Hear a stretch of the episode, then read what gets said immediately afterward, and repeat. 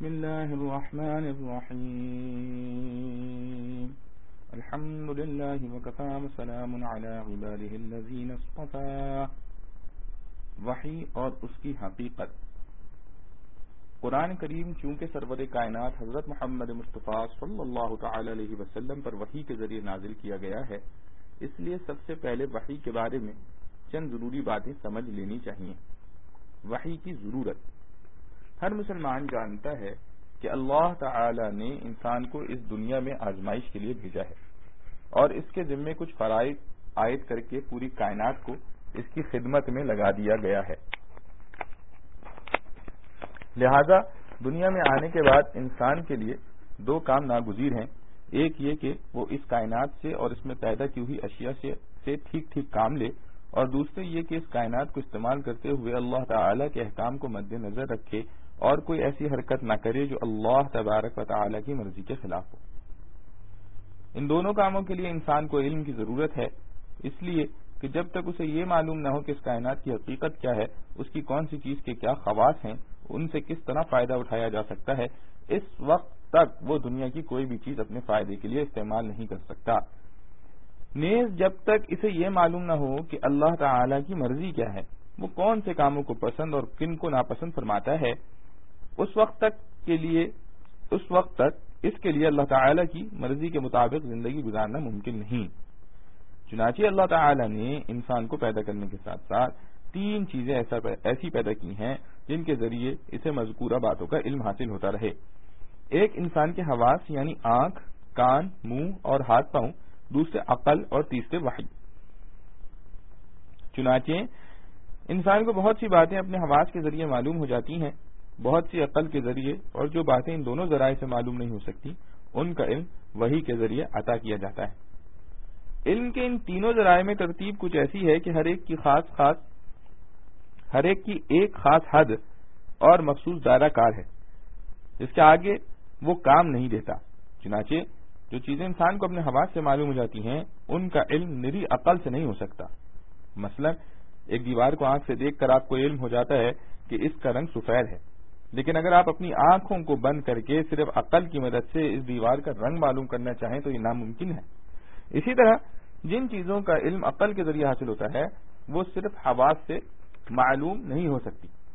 مثلا آپ صرف آنکھوں سے دیکھ کر یا ہاتھوں سے چھو کر یہ پتا نہیں لگا سکتے کہ اس دیوار کو کسی انسان نے بنایا ہے، بلکہ اس نتیجے تک پہنچنے کے لیے عقل کی ضرورت ہے۔ غرض، جہاں تک ہوا سے خمسہ کام دیتے ہیں، وہاں تک عقل کوئی رہنمائی نہیں کرتی۔ اور جہاں ہوا سے خمسہ جواب دے دیتے ہیں، وہیں سے عقل کا کام شروع ہوتا ہے۔ لیکن اس عقل کی رہنمائی بھی غیر محدود نہیں ہے، یہ بھی ایک حد پر جا کر رک جاتی ہے۔ اور بہت سی باتیں ایسی ہیں جن کا علم نہ حواس کے ذریعے حاصل ہو سکتا ہے اور نہ عقل کے ذریعے۔ مثلا اسی دیوار کے بارے میں یہ معلوم کرنا کہ اس کو کس طرح استعمال کرنے سے اللہ تعالی راضی اور کس طرح استعمال کرنے سے ناراض ہوگا۔ یہ نہ حواس کے ذریعے ممکن ہے، نہ عقل کے ذریعے۔ اس قسم کے سوالات کا جواب انسان کو دینے کے لیے جو ذریعہ اللہ تعالی نے مقرر فرمایا ہے، اسی کا نام وحی ہے۔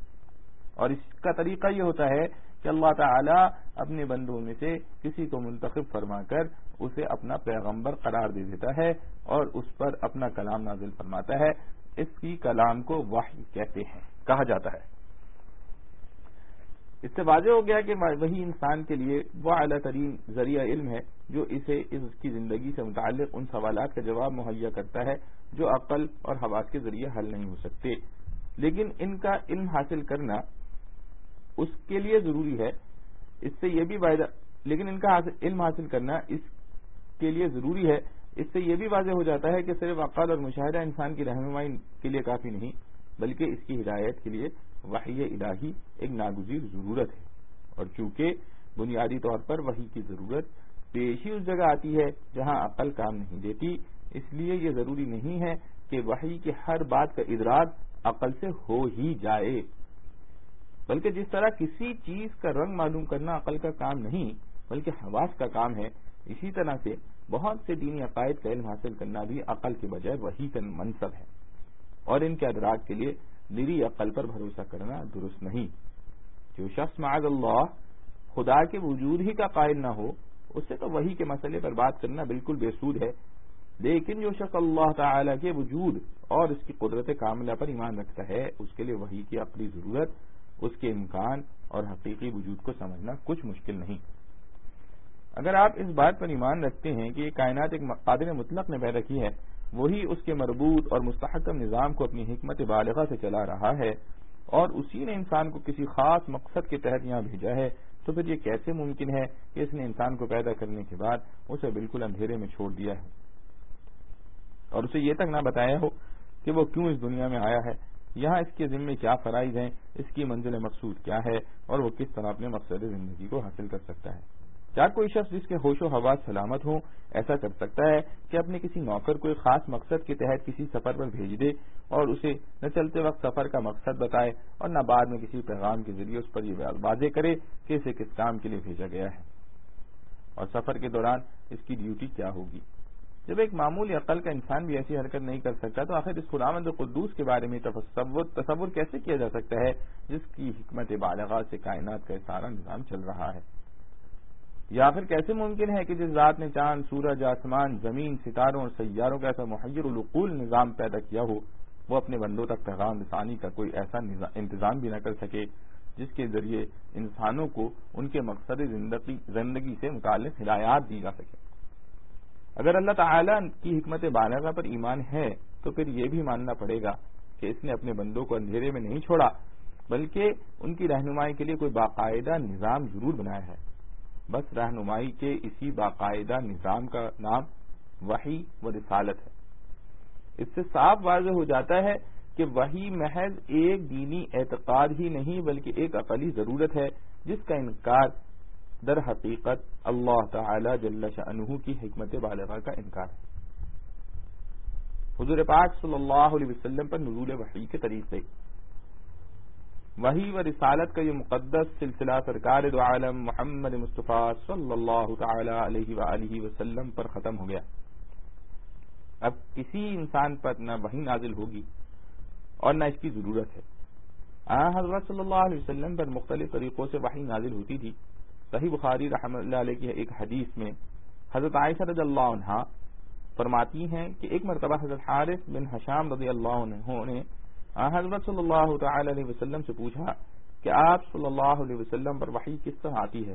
تو حضرت صلی اللہ علیہ وسلم نے فرمایا کہ کبھی تو مجھے گھنٹی کی اسی آواز سنائی دیتی ہے اور وہی کی یہ صورت میرے لیے سب سے زیادہ سخت ہوتی ہے۔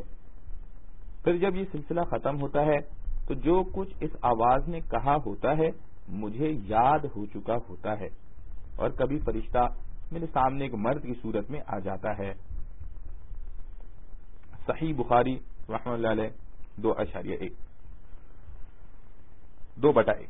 اس حدیث میں آپ صلی اللہ علیہ وسلم نے وحی کی آواز کو گھنٹیوں کی آواز سے جو تشبیح دی ہے، شیخ محی الدین ابن عربی رحمۃ اللہ نے اس کا مطلب یہ بیان کیا ہے کہ ایک تو وہی کی آواز گھنٹی کی طرح مسلسل ہوتی ہے اور بیچ میں ٹوٹتی نہیں۔ دوسرے، گھنٹی جب مسلسل بجتی ہو تو عموماً سننے والے کو اس کی آواز کی سمت متعین کرنا مشکل ہوتا ہے۔ کیونکہ اس کی آواز ہر جہد سے آتی ہوئی محسوس ہوتی ہے اور کلام الہی کی بھی یہ خصوصیت ہے کہ اس کی کوئی ایک سمت نہیں ہوتی، بلکہ ہر جہد سے آواز سنائی دیتی ہے۔ اس کیفیت کا صحیح ادراک تو بغیر مشاہدے کے ممکن نہیں، لیکن اس بات کو عام ذہنوں سے قریب کرنے کے لیے آپ صلی اللہ تعالی علیہ وسلم نے اسے گھنٹیوں کی آواز سے تشبیح دے دی ہے۔ فیض الباری۔ جب اس طریقے سے آپ صلی اللہ علیہ وسلم پر وہی نازل ہوئی تو آپ صلی اللہ علیہ وسلم پر بہت زیادہ بوجھ پڑتا تھا۔ حضرت عائشہ رضی اللہ عنہ اسی حدیث کے آخر میں فرماتی ہیں کہ میں نے سخت جانوں کے دن میں آپ صلی اللہ علیہ وسلم پر وہی نازل ہوتے ہوئے دیکھی ہے۔ ایسی سردی میں بھی جب وہی کا سلسلہ ختم ہوتا تو آپ صلی اللہ علیہ وسلم کی مبارک پیشانی پسینے سے شرابور ہو چکی ہوتی تھی۔ ایک اور روایت میں حضرت عائشہ رضی اللہ عنہ بیان فرماتی ہیں کہ جب آپ صلی اللہ علیہ وسلم پر وہی نازل ہوتی تو آپ صلی اللہ علیہ وسلم کا سانس رکنے لگتا۔ چہرہ انور متغیر ہو کر کھجور کی شاخ کی طرح پڑ جاتا۔ سامنے کے دانت سردی سے کپ کپانے لگتے اور آپ صلی اللہ علیہ وسلم کو اتنا پسینہ آتا کہ اس کے قطرے موتیوں کی طرح ڈھلکنے لگتے تھے۔ الاتقان۔ وحی کی اس کیفیت میں بعض اوقات اتنی شدت پیدا ہو جاتی کہ آپ صلی اللہ علیہ وسلم جس جانور پر اس وقت سوار ہوتے وہ آپ صلی اللہ علیہ وسلم کے بوجھ سے دب کر بیٹھ جاتا۔ اور ایک مرتبہ آپ صلی اللہ علیہ وسلم نے اپنا سر قدس حضرت زید رضی اللہ عنہ بن ثابت کے زانوں پر رکھا ہوا تھا کہ اسی حالت میں وہی نازل ہونی شروع ہو گئی۔ اس سے حضرت زید رضی اللہ عنہ کی غان پر اتنا بوجھ پڑا کہ وہ ٹوٹنے لگی۔ زاد المعاد۔ بعض اوقات اس وحی کی ہلکی ہلکی آواز دوسروں کی کو بھی محسوس ہوتی تھی۔ حضرت عمر رضی اللہ عنہ فرماتے ہیں کہ جب آپ صلی اللہ علیہ وسلم پر وہی نازل ہوتی تو آپ صلی اللہ علیہ وسلم کے جہن انور کے قریب شہد کی مکھیوں کی بھنبراہٹ جیسی آواز سنائی دیتی تھی۔ بتوی بتوی مسنت احمد رحم اللہ علیہ، کتاب السیرت النبویہ صلی اللہ علیہ وسلم۔ تبویب تبویب مسند احمد رحم اللہ علیہ، کتاب السیرت النبویہ صلی اللہ علیہ وسلم۔ وہی کی دوسری صورت یہ تھی کہ فرشتہ کسی انسانی شکل میں آپ صلی اللہ علیہ وسلم کے پاس آ کر اللہ تعالی جل شانہ کا پیغام پہنچا دیتا تھا۔ ایسے مواقع پر عموماً حضرت جبرائیل علیہ السلاط والسلام مشہور صحابی حضرت وحیہ کلوی رضی اللہ عنہ کی صورت میں تشریف لایا کرتے تھے۔ البتہ بعض اوقات کسی دوسری صورت میں بھی تشریف لائے ہیں۔ بہرکیف جب حضرت ابراہیل علیہ السلام انسانی شکل میں وحی لے کر آتے تو نزول وحی کی یہ صورت آ حضرت صلی اللہ علیہ وسلم کے لیے سب سے آسان ہوتی تھی۔ الاتقان۔ وحی کی تیسری صورت یہ تھی کہ جب حضرت ابراہیل علیہ السلام کسی انسان کی شکل اختیار کے بغیر اپنی اصلی صورت میں دکھائی دیتے تھے۔ لیکن ایسا آپ صلی اللہ علیہ وسلم کی تمام عمر میں صرف تین مرتبہ ہوا ہے۔ ایک مرتبہ اس وقت جب آپ صلی اللہ علیہ وسلم نے خود حضرت علیہ السلام کو ان کی اصل شکل میں دیکھنے کی خواہش ظاہر فرمائی تھی۔ دوسری مرتبہ معراج میں اور تیسری بات نبوت کے بالکل ابتدائی زمانے میں مکہ مقدمہ کے مقام اجیات پر۔ پہلے دو واقعات تو صحیح سند سے ثابت ہیں، البتہ یہ آخری واقعہ سندن کمزور ہونے کی وجہ سے مشکوک ہے۔ فتح الباری۔ چوتھی صورت براہ راست اور بلا واسطہ اللہ تبارک و تعالی سے ہم کلامی کی ہے۔ یہ شرف حضرت صلی اللہ علیہ وسلم کو بیداری کی حالت میں صرف ایک بار یعنی معراج کے وقت حاصل ہوا ہے۔ البتہ ایک مرتبہ خواب میں بھی آپ صلی اللہ علیہ وسلم اللہ تعالی سے ہم کلام ہوئے ہیں۔ واحد کی پانچویں صورت یہ تھی کہ حضرت علیہ السلام کسی بھی صورت میں سامنے آئے بغیر آپ صلی اللہ علیہ وسلم کے قلب مبارک میں کوئی بات القاع فرما دیتے تھے، اسے اصطلاح میں نفت پھر رو کہتے ہیں۔